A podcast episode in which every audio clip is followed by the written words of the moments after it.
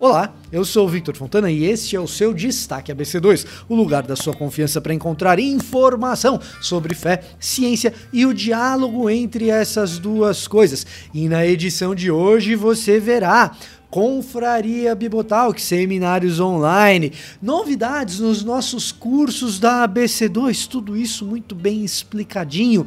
E também plástico, mariposas que podem ajudar a gente a lidar com essas questões do lixo plástico, aquecimento global e suas consequências para os seres humanos, cão mais antigo das Américas, encontrado por cientista brasileiro. E além disso, na nossa entrevista em profundidade, recebemos Thomas Conte, professor de economia do INSPER, para conversar sobre políticas públicas no combate à pandemia, a sua eficácia e, afinal de contas, o que podemos fazer a partir de agora.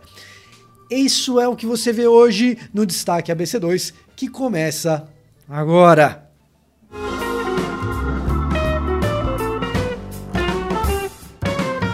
Confraria Bibotal, que entre os dias 11 e 12 de março, das 20 às 22 horas no YouTube, você vai poder acompanhar Rodrigo Bibo, Marcelo Cabral, Tiago Garros discutindo criação evolução e queda. Eu tenho certeza que você vai aproveitar. Então você dá uma passadinha aqui na descrição do vídeo e tem um formulário para você se inscrever. Você se inscreve lá, é gratuito. É só ir lá e assistir. Vai ter sorteio de kit da Thomas, da Thomas Nelson, inclusive com os livros da coleção Fé, Ciência e Cultura, que são feitos em parceria aqui com a BC2. Então, Confraria Bibotal, que você não pode perder no canal do YouTube, dias 11 e 12 de março, a partir das 20 horas. E aí, quem sabe você dá uma choradinha e vai até um pouco mais do que as 22. Você fala assim, ó, Victor Fontana, lá do Destaque ABC2, falou pro Thiago Garros falar um pouco mais. Se você não estiver satisfeito só com a confraria, tem também seminário de fé cristã e ciência, dias 16 e 18 de março entre 19h30 e 22 horas. O evento ele é gratuito, totalmente online. Vai ter Guilherme de Carvalho, vai ter Gustavo Assi, vai ter Marcelo Cabral. As inscrições são abertas, as vagas são limitadas. Então você dá uma olhadinha nas nossas redes sociais, Instagram, Twitter, dá uma olhadinha em Cristãos na Ciência por ali e fica por dentro de tudo que vai acontecer em mais esse seminário online, seminário de fé cristã e ciência para a região de BH, mas claro, o Brasil inteiro pode participar. Então, dá uma olhadinha aí no, nas nossas redes sociais, no nosso Instagram, no nosso Twitter. Se você ainda não nos segue, nos siga e não se esqueça de se inscrever aqui no canal, deixar o seu like no vídeo, que isso nos ajuda muito. Quer saber outra novidade? Outra novidade importante: Basics, curso que acontece entre os dias 12 de abril e 22 de maio. As inscrições estão abertas a partir do dia 11 de março, certo? Curso começa em abril, inscrições já começam agora. E ali, esse curso básico, vai, a gente vai fazer uma jornada de estudos pelo livro Ciência e Religião Fundamentos para o Diálogo, do Alistair McGrath.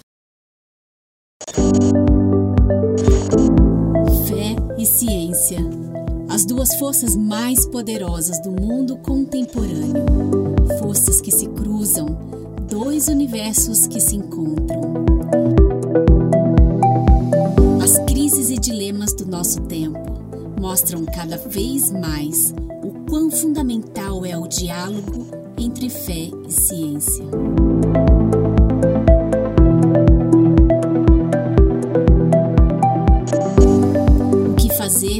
Onde começar. Basics Fundamentos de Fé e Ciência.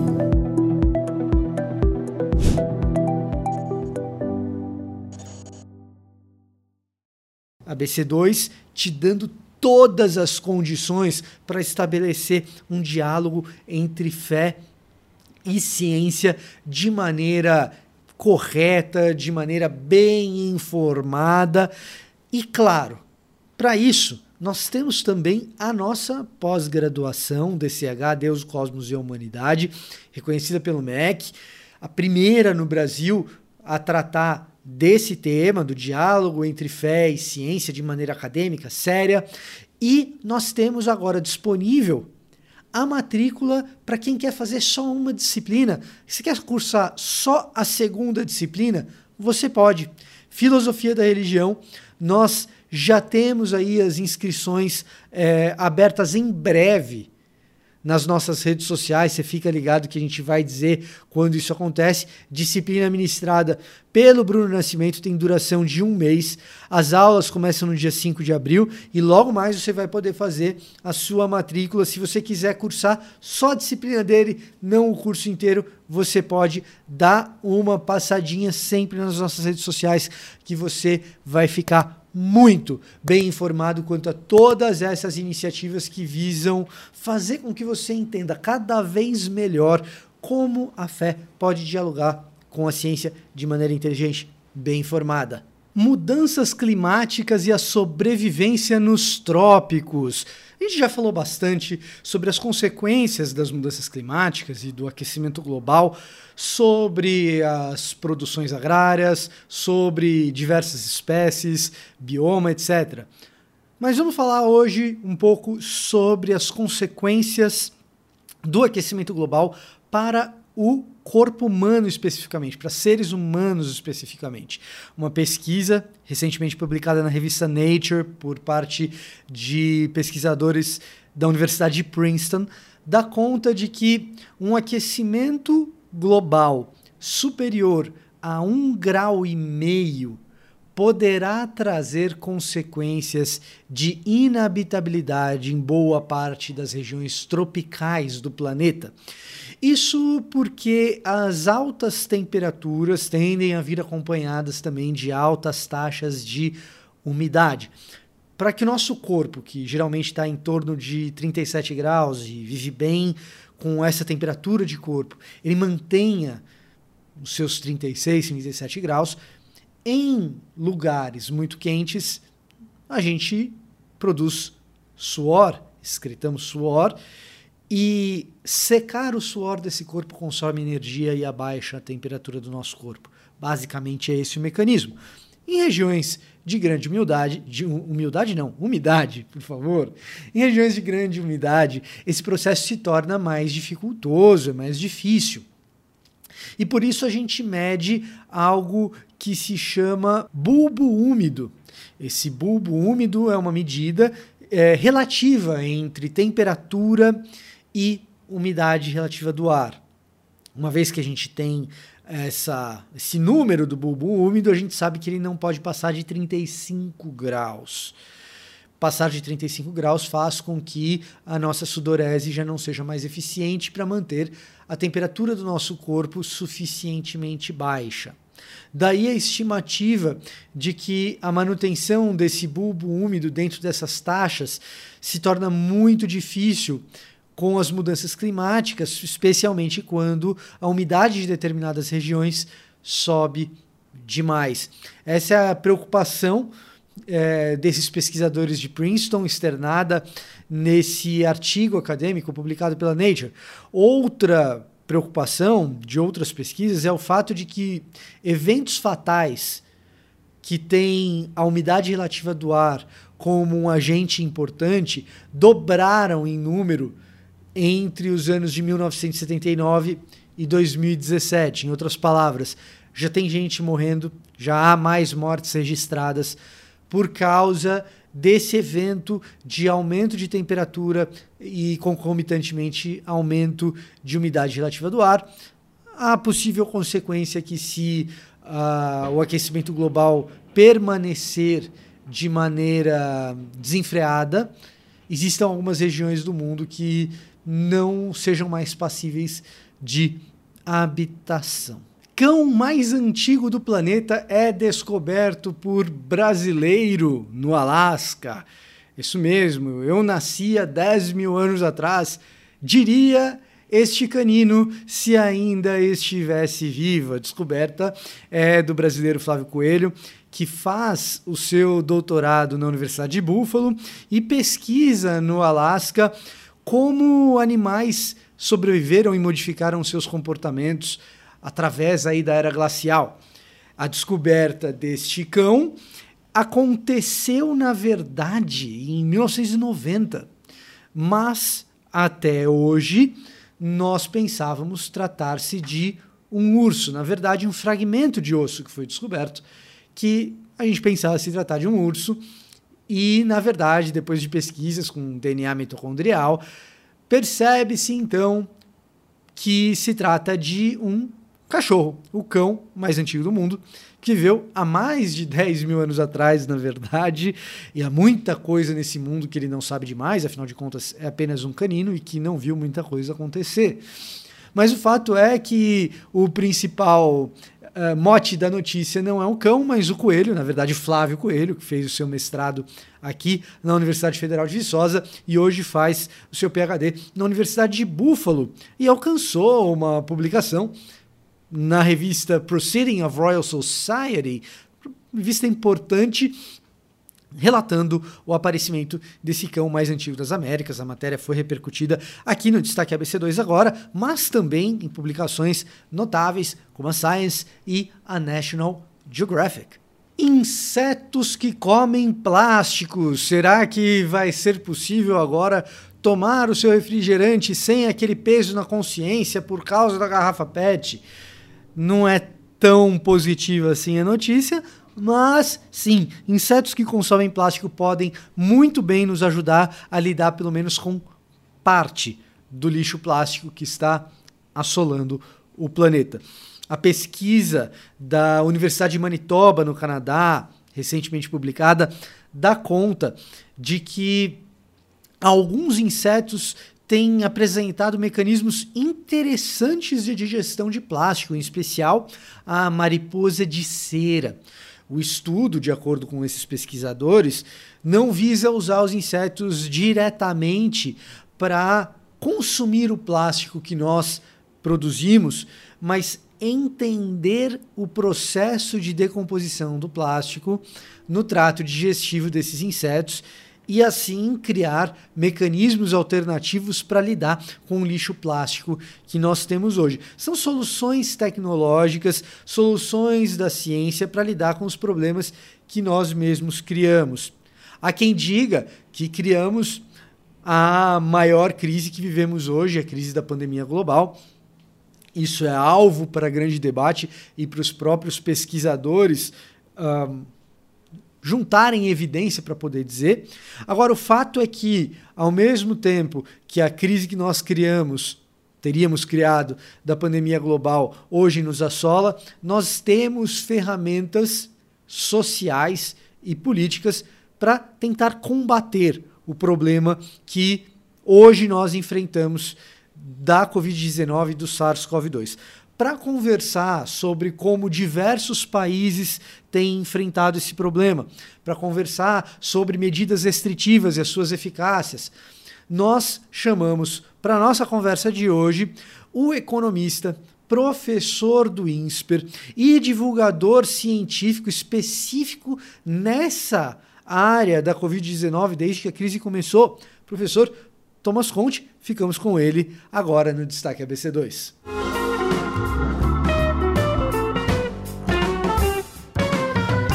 Então para conversar conosco sobre é, toda essa questão da Covid-19, da pandemia, dos lockdowns, em especial a respeito daquilo que funciona e não funciona, ou se temos indícios de eficiência, nós temos aqui com a gente Thomas Conte, que, que atendeu rapidamente, prontamente o nosso convite. Ele é doutor em economia, cientista de dados, professor do INSPER, faculdade de economia que eu fiz um aninho lá, ele é professor lá. Também é pesquisador, é divulgador científico do grupo Infovid. Então, se você está por aí no Twitter e você quiser saber algumas coisas sobre a pandemia, sobre a Covid-19, arroba grupo underline Infovid, você encontra pesquisas divulgadas não apenas pelo Thomas, mas por uma série de outros pesquisadores. É um grupo interdisciplinar. Thomas, é, é, obrigado por aceitar o convite. Eu que agradeço o convite, Vitor. Uma honra. Thomas, eu queria começar a nossa conversa perguntando para você o seguinte: A gente escuta muita coisa, a gente é bombardeado com informação, tanto da mídia tradicional quanto das mais variadas formas de mídia social hoje. E muitas vezes essas informações elas são contraditórias, elas brigam por espaço de narrativa. E em relação às medidas, polêmicas ou não, a respeito de distanciamento social, o que um prefeito, um governador, um presidente pode fazer, o tipo de tomada de decisão que ele toma, uns dizem que umas coisas funcionam, outros dizem que outras coisas funcionam. Tem gente que diz que lockdown não funciona de jeito nenhum, outros dizem não, é a única medida possível nesse momento para a gente. Como que a gente consegue saber, de fato, o que é efetivo, o que não é? O que, que o cientista de dados ele faz diante dessas coisas? Legal, ótima pergunta, Vitor. Não, não é a coisa mais fácil do mundo, tá? Então não quero é, enganar o, o, o, nosso público e dar a entender de que você vai bater o olho num gráfico e isso vai ficar absolutamente evidente. Né? A gente precisa de estatística, precisa de algumas técnicas mais sofisticadas, mas dentro de certos limites a gente consegue sim estimar esses efeitos. Então, algumas coisas, por exemplo, que são de bom senso, que todo mundo que quer saber se algo está funcionando ou não precisa saber. São coisas do comportamento do próprio vírus. O que, que eu quero dizer com isso?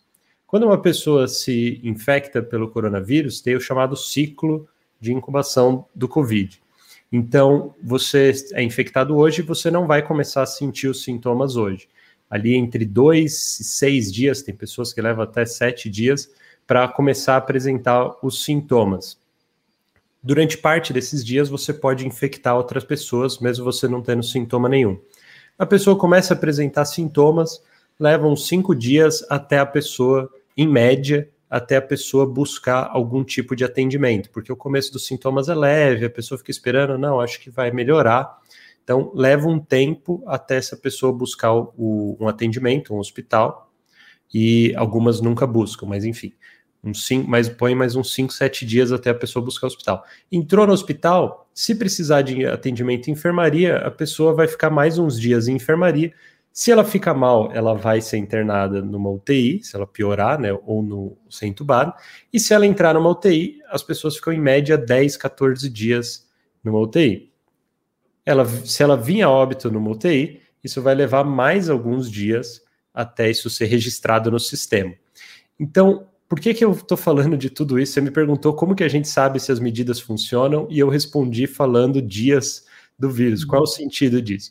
O sentido é, se eu quero saber se uma medida que funciona, adotada hoje, vai reduzir as mortes das pessoas, eu tenho que saber que, olha, uma medida adotada hoje, ela, no melhor dos casos, vai reduzir a chance de alguém pegar os vírus a partir de amanhã. Perfeito. Só que a pessoa pegando, pegando menos o vírus amanhã, ela vai levar sete dias, cinco, sete dias para apresentar sintomas, sete dias para buscar ajuda, mais uns sete dias para entrar numa UTI, mais 14 dias dentro da UTI, para então morrer e mais uns dias para ser. Então, leva mais de um mês para isso começar a aparecer nos dados. Então, os, o, as pessoas estão sendo internadas cada vez mais, subindo, e aí aqui você adota a medida. Perfeito. A partir desse dia, talvez a chance de pegar o vírus cai. Só que todas essas pessoas que estavam sendo infectadas, elas continuam tendo agravamento de sintomas, indo para o hospital, e é só essa pessoa a partir daqui que vai ter uma chance menor de pegar o vírus, e aí você tem que acompanhar essa pessoa. Essa pessoas, essas pessoas que estão infectadas aqui, vai levar 30, 40 dias para você começar a ver isso reduzidos em mortes. Perfeito. Então, an antes de você ver se reduzir em mortes, você vai ver redução da das internações hospitalares. Então, essa é outra métrica que a gente usa. Então, isso é o básico, é o que é mais importante. Só, só de saber isso, que é algo que não é posicionamento político, porque isso é como que o vírus funciona. O vírus funciona assim, a doença funciona assim. Já ajuda a gente a não cair em uma série de pegadinhas de pessoas que falam: Ó, oh, tá vendo? É, adota medida e aí fica lá duas semanas os casos crescendo. E a medida que fez o caso crescer. Não, porque esses casos crescendo são casos de 30, 40 dias atrás, atrás. que estão aparecendo agora nos dados. É 30, 40 dias depois da medida que você vai começar a enxergar alguma coisa. Thomas, assim, foge um pouquinho do nosso assunto principal, mas isso que você acabou de montar para a gente é algo que eu acho que é útil para quem está nos assistindo, para que saiba pelo menos que esse tipo de lógica serve para qualquer medida que se toma na esfera pública. Você conhecer o ciclo de como as coisas reverberam. Um dos problemas que a gente tem muito, às vezes, de falar de medidas na macroeconomia é esse, né? A pessoa uh, fala da coisa mais básica, vai, taxa básica de juros, o cara aumenta ou diminui, não é que a inflação vai reduzir ou aumentar amanhã. Tem um tempo Exato. até que essa medida ela surta algum efeito. Então a gente tem que observar dentro desse determinado ciclo, né? Pois é, em economia a gente está acostumado, às vezes, que nem você falou dos juros, de às vezes levar seis meses, um ano, um ano e meio para observar os efeitos, né? Seria mais difícil ainda de uma pessoa leiga entender, mas o caso do Covid a gente consegue. É, a situação é absolutamente terrível, mas do ponto de vista né, da, de pesquisa, né, de tentar fazer objetivamente analisar os dados, é uma uhum. oportunidade que os cientistas sociais não costumam ter, que é você enxergar o efeito de uma política pública ou de uma medida em 40, 50 dias. Para a população em geral, isso é muito longo, porque você está acostumado a fazer as coisas na sua casa e ver a resposta no mesmo dia, né? Se você jogar um, você jogar um mata-formiga no seu jardim, você vai ver esse efeito daqui a pouco tempo. Mas para gente que está acostumado de ver coisas no longuíssimo prazo, 40 dias é muito pouco, mas é importante saber que existe esse tempo. Né? Perfeito. Perfeito. E aí, quando a gente fala especificamente uh, das medidas concernentes a restrições de movimentação ou mesmo famigerado lockdown, eu sei que precisa especificar o que é o que quando a gente fala dessas medidas, mas o que, que a gente tem hoje de ferramenta para poder medir eficácia e se é seguro dizer a respeito da eficácia de alguma dessas medidas? Justo. Então, primeiro, o que, que a gente sabe? Funciona? Sim, funciona. Então, nós temos muitas pesquisas em, por vias diferentes que mostram que funciona. A primeira delas é um bom senso de causa e efeito. O vírus se espalha por um vetor, que é o próprio ser humano infectado. Quanto menos contatos esse ser humano fizer, esse ser humano infectado fizer com outras pessoas, menor a chance de ser infectado. Você diminui os contatos das pessoas, isso vai diminuir as infecções. Então, isso é algo que, antes de qualquer pesquisa eh, específica sobre o Covid, tirando, a gente só precisa saber do que? de que é transmissível de pessoa para pessoa e é transmissível pelo ar. Né? Ainda havia o debate se é gotículas de ar, se é aerossol, a gente pode tocar isso em outro momento. Mas descobriu que é pelo ar, de pessoa para pessoa, esse raciocínio, esse mecanismo causal, que a gente diria muito básico, muito simples e muito intuitivo, a gente sabe que funciona. Então, onde que entra as dificuldades desse lockdown, se ele é eficaz ou não? Uma coisa é ele funcionar nesse sentido de baixar a quantidade de pessoas se infectando. Ele faz isso? Faz. Mas quão forte ele consegue fazer isso? Ele reduz em 10%, ele reduz em 90%, ele reduz em quanto? Então, esse aí é outro problema, não é mais uma discussão de se é eficaz ou não. Funciona, mas quão forte ele é? E aí entra essa questão de ter gradações. Então, aqui no Brasil, eu tenho um relatório até que chama Crise Tripla do Covid, eu publiquei na primeira semana de abril do ano passado. Eu mostrei lá, mesmo com dados provisórios do Google, que era tá, de acesso público, né? Eu estou fazendo tudo isso de graça, acesso público lá do Google, era possível ver que as medidas de quarentena que a gente, os governos estaduais adotaram em março do ano passado, não tinham reduzido a mobilidade como reduziram as medidas na, na Europa.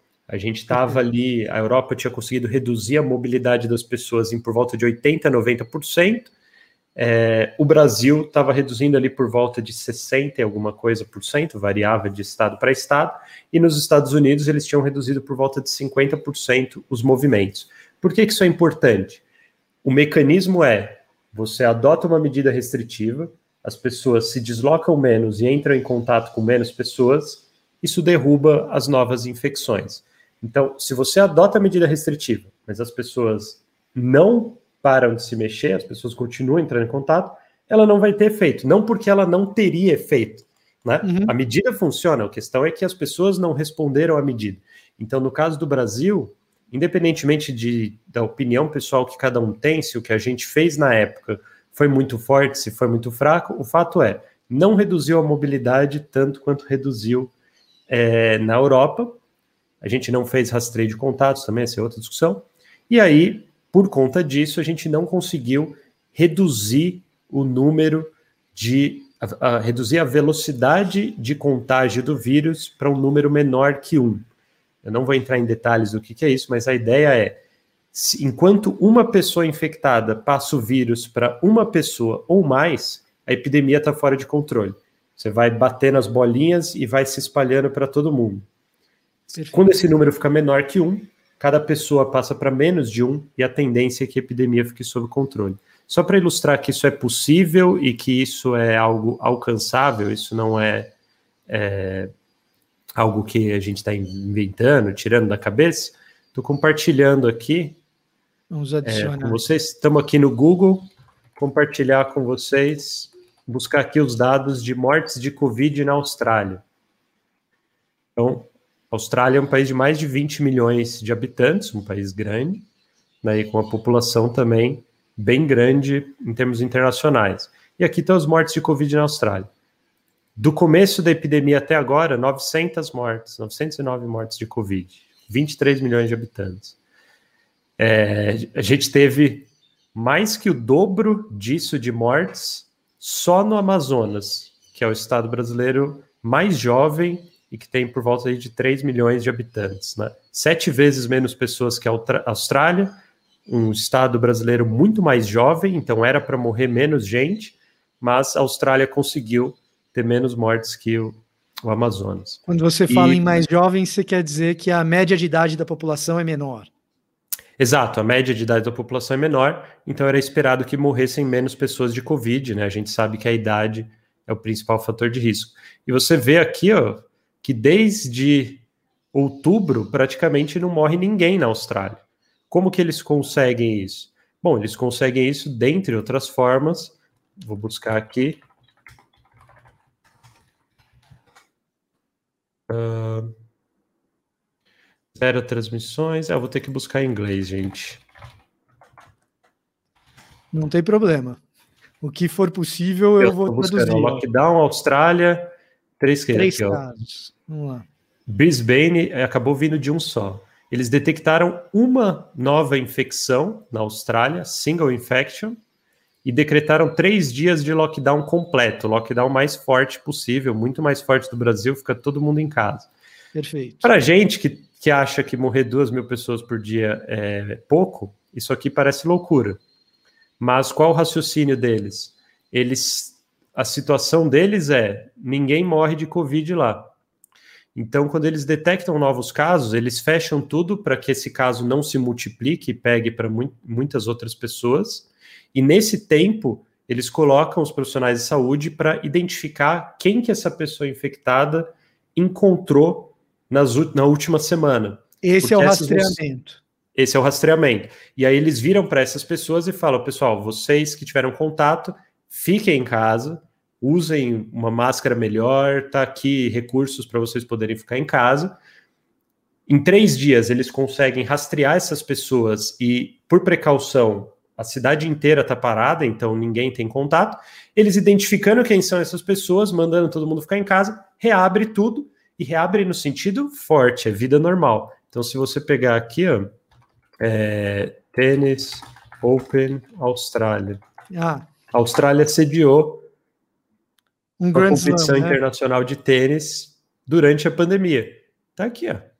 Um Grand Slam, quer dizer, é, quando a gente fala do uh, do Open de tênis da Austrália, a gente está falando de uma das maiores competições do mundo, quer dizer. Ex exatamente. E eles sediaram no meio do Covid, tá lá todo mundo, as pessoas aglomeradas, inclusive, mas estão assim porque eles topam que morram 3, 4 mil pessoas por dia, igual aconteceu, pode acontecer no, nos Estados Unidos, pode acontecer no Brasil? Não. eles fizeram isso com um bom senso de isolar as pessoas, tomar medidas de precaução, não tem o vírus lá, reabre com segurança. Então, a gente sabe que funciona, porque se não funcionasse, seria impossível existir esse, um, um, um campeonato internacional de tênis como esse na Austrália e ainda assim não morrer ninguém lá. Né? Não tá. foi nenhum tratamento alternativo, nada assim. É bom senso, né? E medidas bem feitas, né? A pergunta é inevitável, Thomas, quando você mostra o modelo australiano, e ela é inevitável, é o seguinte: é, ok, a gente está falando da Austrália, nós estamos falando de um país desenvolvido, que tem duas coisas que, diante de uma situação dessa, podem facilitar esse tipo de tomada de decisão. Um, as pessoas obedecerem a norma que foi imposta pela autoridade. Dois, é a situação financeira das pessoas que ali residem, que alguém pode argumentar, e eu acho que é inevitável que alguém argumente que, bom, uma coisa é ficar sem trabalhar na Austrália, outra coisa, e esse é o argumento que a gente mais escuta por aí, é o pai de família brasileiro que trabalha hoje para colocar comida na mesa amanhã. É, sendo você economista, Thomas, eu acho que a pergunta fica um pouco mais é, fácil de se fazer. Talvez não tão fácil de responder, né? Mas sendo você professor de economia no INSPER, eu fico mais confortável para fazer essa pergunta. Então, tô, vou compartilhar aqui de novo. É, aqui está outro caso, Vietnã. Vietnã é um país bem mais pobre que o Brasil. Tem, tá aqui, né, no mapa ele tem um país territorial com a densidade demográfica muito maior que a brasileira. Vietnã tem por volta de, salvo engano, algo como 90 milhões de habitantes, algo assim. É, ele faz fronteira física com a China, então pode ter passagem né, de transporte terrestre aqui com a China e ter um fluxo comercial né, e populacional grande com a China. E, ao todo, no Vietnã, morreram basicamente ninguém são 35 pessoas, algo assim, 40, menos de 40 pessoas morreram de Covid no Vietnã. Eles têm basicamente zero mortes. Novos casos, aqui as novas infecções, não mortes, né? No Vietnã. Então, a gente não está falando de 45 mil casos, estamos falando de 45 casos, 20 casos, um, dois, três. Agora, aqui nos últimos, no último mês, eles tiveram um grande aumento de zero para 50 casos. E é um país mais pobre que o Brasil, fazendo a fronteira que a China.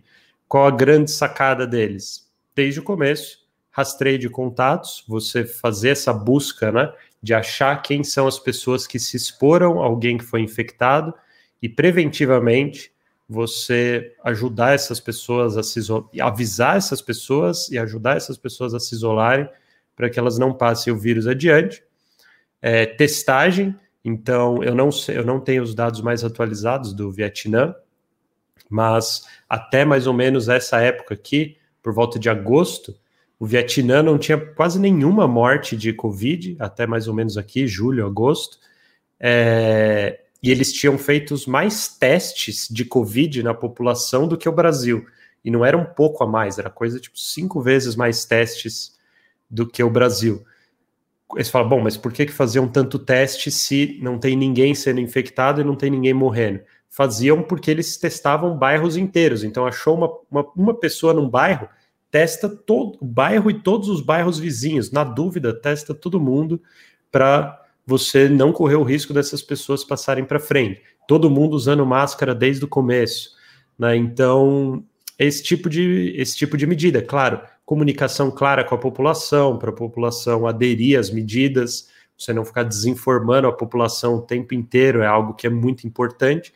Todas essas medidas dependem da colaboração da população. Se você fechar tudo e todo mundo respeitar, não adiantou nada. E realmente não é, não é porque o fechamento não reduziria o contágio, porque você a ideia de fechar é as pessoas verem menos pessoas no dia a dia delas, né? Quem puder evitar, evita.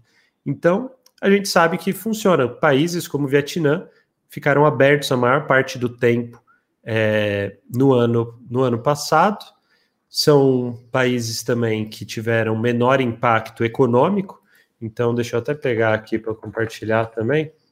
Quando a gente olha fontes como Our World in Data, né, aquele site específico de estatística global, a gente nota essa correlação, né, de países que tiveram medidas restritivas mais duras e que, na cabeça de alguns, paradoxalmente, apresentam dados econômicos superiores, né?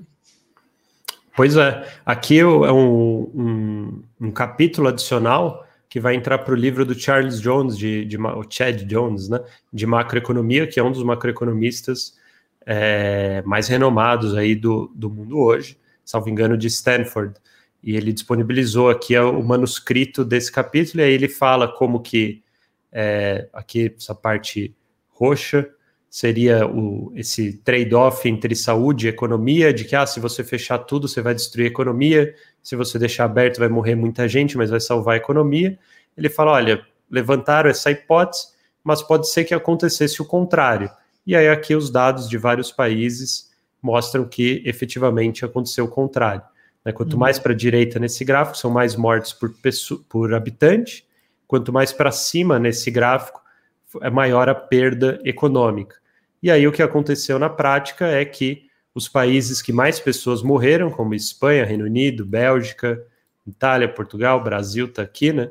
São países que tiveram maiores prejuízos econômicos. Países que fizeram melhor a lição de casa em termos de prevenir mortes, então Noruega, o Japão, até a Arábia Saudita, Coreia do Sul, Nova Zelândia, Turquia, são países que tiveram desempenho econômico em média melhor.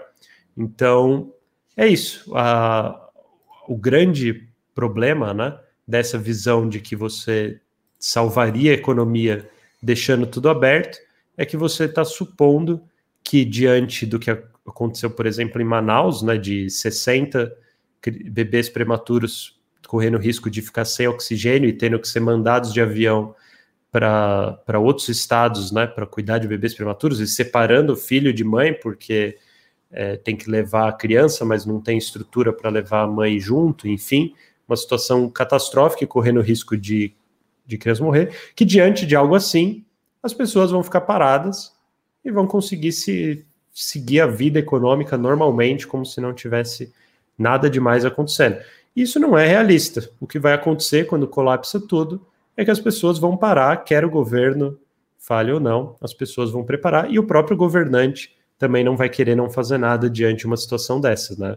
Por mais que as pessoas tenham diferenças políticas, é, ninguém quer ser responsável pela morte de bebês prematuros. O cara vai, cara, o que eu tiver que fazer aqui com isso aí, eu não vou morrer com essa, com essa, com esse sangue na minha mão. Então não é realista, né? O que é realista é você impedir o vírus. O vírus é que vai destruir a economia. Você impede ele, você salva a economia.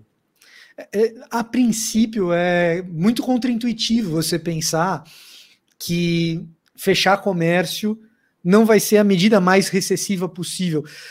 Mas o que parece para mim, Thomas, olhando para esses dados que você está mostrando, olhando para o que aconteceu nesses países, é que a gente não está comparando uma medida recessiva com uma medida que estimula a economia.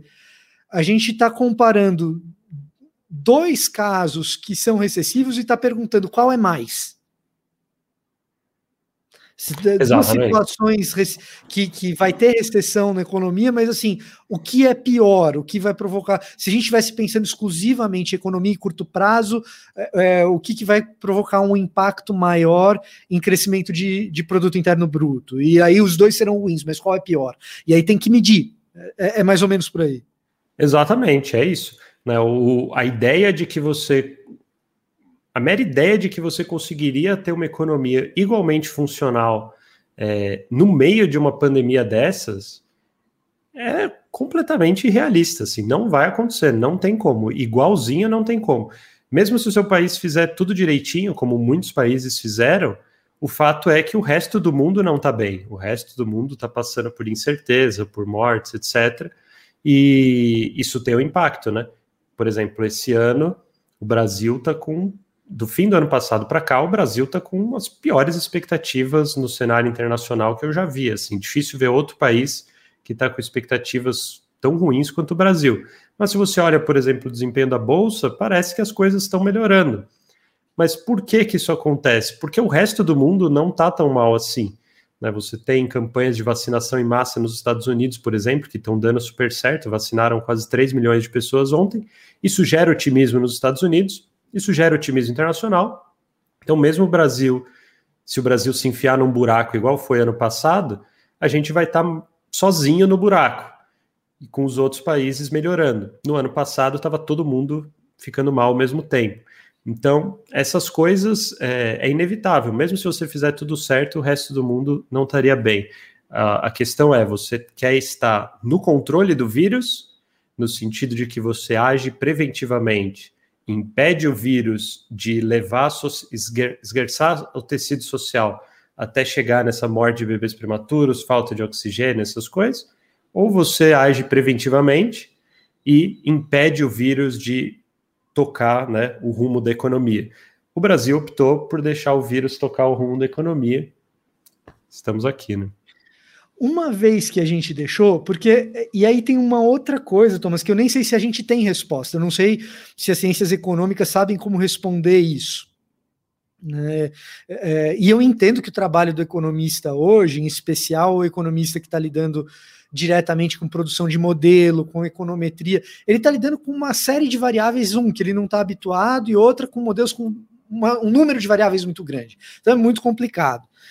Mas, dito isso, feita essa ressalva, a gente olhou para modelos e para exemplos de países que muito cedo agiram na contenção do vírus e que fizeram uma opção por um modelo. Eles fizeram uma opção muito cedo, e nessa opção muito cedo, tá, beleza, a opção deles funciona. O que alguém, de novo, que alguém poderia argumentar e dizer assim, tá, mas é, não fizemos isso. É, isso. Tomamos as decisões erradas e chegamos na situação na qual estamos. Ou talvez é, tomamos decisões que, por N fatores que dizem respeito ao que o Brasil é, enfim, N argumentações que alguém pode fazer. O fato é que a gente chegou hoje e a gente está com uma crise um tanto descontrolada. Diante disso, dá para correr atrás. O, o, que se pode fazer é mãos atadas e apertem os cintos, o piloto sumiu. E uma vez que se decida por medidas, ainda que muito atrasadas, de restrição de movimentação, é, o que, que eu faço com o miserável? Auxílio emergencial faz sentido? Não faz? A gente tem dados sobre isso? Como que o economista olha para uma situação dessa? Justo. Eu, sinceramente, eu sou muito pessimista com essa situação. Então, no meu grupo, né, o meu, não é meu, mas no grupo que eu faço parte, né, no grupo Infovid, tem lá muitos epidemiologistas, médicos, né, pessoas extremamente qualificadas, que são muito mais otimistas com medidas como lockdown do que eu. O que eu acho que é a, a diferença entre o que eles estão vendo e o que eu estou vendo é que eu acho que eles assumem que vai haver uma aderência maior da população do que, do que eu estou assumindo, pela variação do índice de mobilidade que a gente constata, pela baixa adesão que a gente teve ano passado, quando as pessoas estavam muito mais assustadas e estavam muito mais dispostas a fazer as coisas direito. Hoje você tem menos pessoas dispostas, mais pessoas cansadas, uma polarização política completamente insana, que a gente vê que as pessoas são radicalmente contra algo que era um pouco menor ano passado. Então eu vejo tudo pior no sentido de que se nem ano passado a gente conseguiu fazer um isolamento forte o suficiente para derrubar a curva de contágio, hoje me parece que tudo aponta de que isso vai ser mais fraco ainda. É, dito isso, o que eu acho que daria para ser feito? Eu acho que daria para ser feito, por exemplo, uma campanha pública em massa explicando para as pessoas a questão do uso de máscaras, em especial do uso de máscaras melhores. Assim que foi detectada a variante britânica do, COVID, da, do coronavírus e depois a variante de Manaus, né, do, do coronavírus, é, a União Europeia passou uma recomendação geral para todos os países de que se recomendasse que a população não usasse meras máscaras de pano, mas como o vírus se tornou mais transmissível e mais agressivo, que as pessoas usassem máscaras que protegem mais, né? As N95 que são é, de uso, pode ser de uso hospitalar, pode ser de uso para trabalho exposto a partículas pequenas, elas vedam toda a passagem de ar dos lados, então isso é muito mais seguro que uma máscara normal, e o tecido filtrante também é mais forte. Então, eles passaram isso falando: olha, o vírus piorou, a gente vai redobrar as nossas defesas. No Brasil, nada. Nenhuma comunicação do Ministério da Saúde, nada oficial nesse sentido. Não foi distribuído essas máscaras melhores para a população de risco, para pessoas que são mais expostas, para pessoas que têm maiores risco de morte. Essas máscaras são extremamente baratas. Né? Tem prefeitura aí distribuindo kit Covid de remédios que vai de 100 a 150 reais, porque coloca um pacote com 10, 20 coisas diferentes para as pessoas tomarem, ter uma hepatite medicamentosa. É, uma máscara dessas pode custar menos de dois reais e nada foi feito. É, uhum. A gente está com um problema gravíssimo também de pessoas que esperam o resultado do teste de Covid para falar para familiares e contatos, familiares e amigos que elas tiveram Covid. E ainda tem pessoas que têm o estigma e não querem contar para os outros que pegaram. Isso é algo que tinha que ser combatido do ponto de vista do, da, de ações de políticas públicas também, né, uma campanha de conscientização, porque o que você, se você não tem um sistema de teste e rastreio, o que, que você precisa? Assim que a pessoa começa nos sintomas, ela tem que ligar para as pessoas que ela viu na última semana e avisar: olha, eu estou com sintomas, eu vou fazer o teste de Covid, mas vocês já fiquem alerta que a gente teve contatos, porque o sintoma apareceu agora, mas você já estava antes e estava infectando antes. Perfeito. É, e, e, que não é para ter estigma, você faz isso porque você quer salvar as pessoas, né? Você não fazer que é para ter estigma, porque aí você é corresponsável, né, por a pessoa não estar tá avisada. Então, a gente não vê nem isso, e são medidas extremamente baratas. A gente está falando de máscaras de dois reais e uma campanha pública que só ia custar o, o anúncio e não ia custar nada para os governantes. Então, essas coisas eu teria muito mais esperança do que ver essas medidas de fechamento funcionarem, mas eu não vejo elas sendo adotadas. Hum. E para quem faz o fechamento, devia ser obrigatório fazer essas medidas, porque elas são muito mais baratas e podem ser tão eficazes quanto. Então é difícil. É, quando se trabalha com um orçamento baixo, como é o caso de prefeituras e governos estaduais no Brasil, a gente tem uma peculiaridade da maneira como o nosso país lida com orçamento, né? Medidas como essa não deveriam ser subestimadas, né? Uma vez que são baratas. Exatamente, é. E... Aliás, Thomas, você mencionou a questão do tratamento precoce, eu só devo fazer um alerta a quem nos assiste.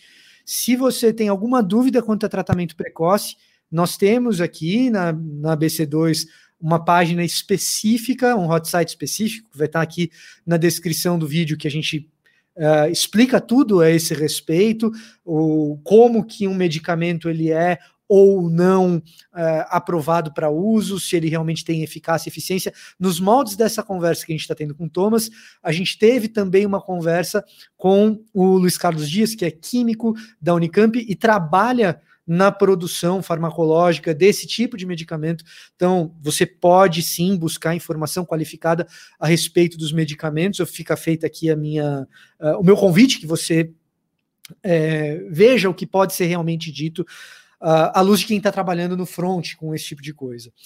E, e Thomas, voltando aqui à nossa conversa, assim, eu, eu penso que uma parte desse pessimismo, do qual eu compartilho um pouco, vem do fato da gente olhar também para a economia do ponto de vista do agente econômico.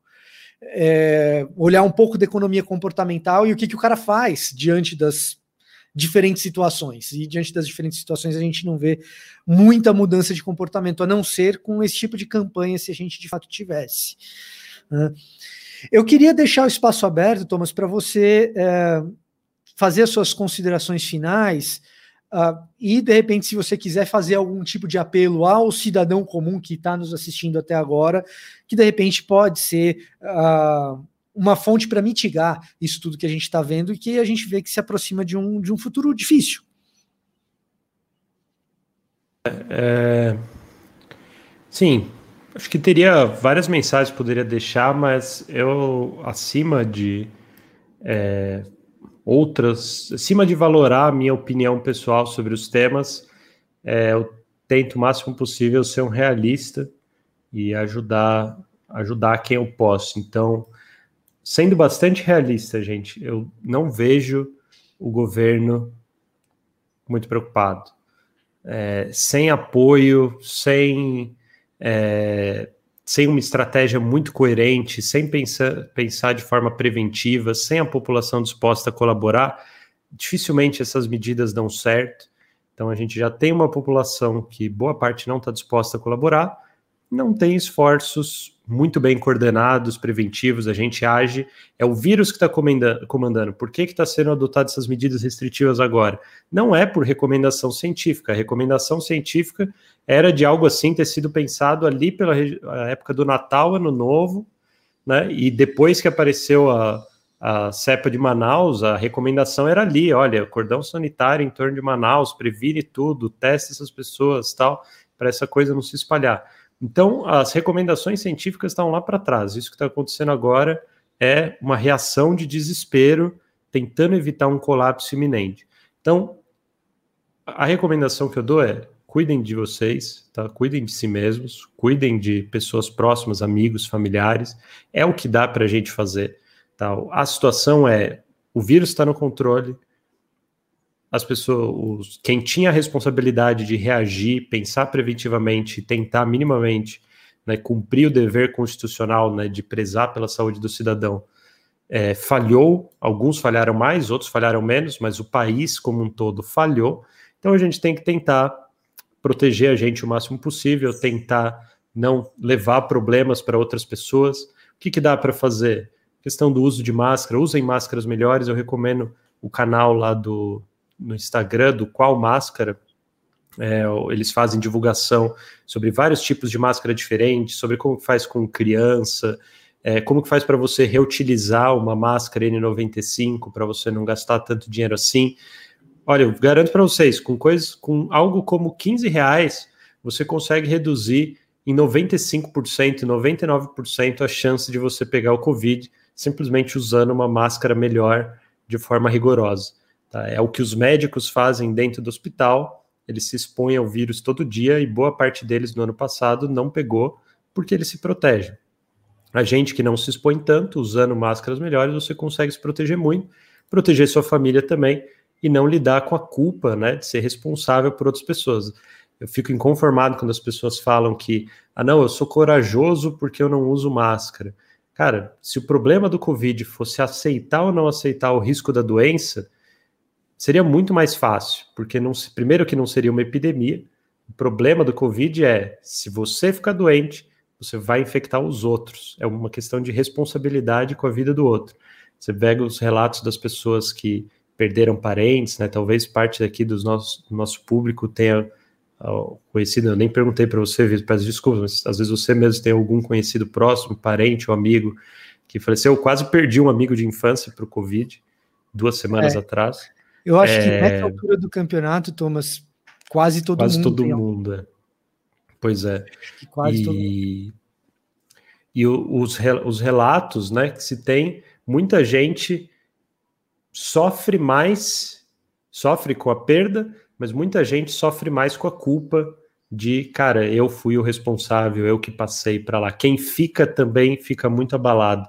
Então, é isso. Eu acho que a gente tem que cuidar da gente e cuidar de quem pode. Então, eu faço, é a mensagem que eu passo. Eu não tenho grande esperança de ver algo cientificamente embasado e já não tenho essa esperança há muitos meses. Eu tento avisar as pessoas para elas se protegerem, protegerem quem a gente ama. É o que dá para fazer. Por sorte, dá para a gente fazer bastante nessa linha. Então, vamos aproveitar isso. É o que dá. Perfeito. Thomas, mais uma vez, muito obrigado por aceitar o convite e obrigado também por, pelo trabalho de divulgação. É, às vezes a gente se sente dando murro em ponta de faca e meio um trabalho meio quixotesco contra contra moinho de vento, mas é, da mesma maneira que alguém pode se sentir culpado por ter transmitido o vírus, eu também acho que eu, eu prefiro pensar que uma pessoa que a gente possa ter convencido a se cuidar mais pode ser um sobrevivente a mais nessa história. Perfeito, exatamente. É, então, é esse, esse é o motor que acho que dá energia para a gente seguir adiante. Exato. É um ano batalhando, é, é um ano a gente é, se esforçando para se comunicar e melhorar a comunicação, porque a gente falha, mas a gente vai continuar fazendo isso. Muito obrigado pelo trabalho, viu, Thomas? Imagina, eu que agradeço, Vitor. Valeu mesmo, parabéns pelo esforço que você está fazendo também. Valeu. E um abraço para todos gente. que nos ouve. Muito obrigado, Thomas. Gente, obrigado pela audiência também. Toda quinta-feira nós temos destaque ABC2, dessa vez com o Thomas. Como eu já fiz referência a alguns outros, eu até convido você a nos assistir em outras oportunidades, como nós já tivemos também sobre tratamento precoce. Na quinta-feira que vem tem mais. Nós vamos ficando por aqui. Até a próxima e obrigado, pessoal. Valeu.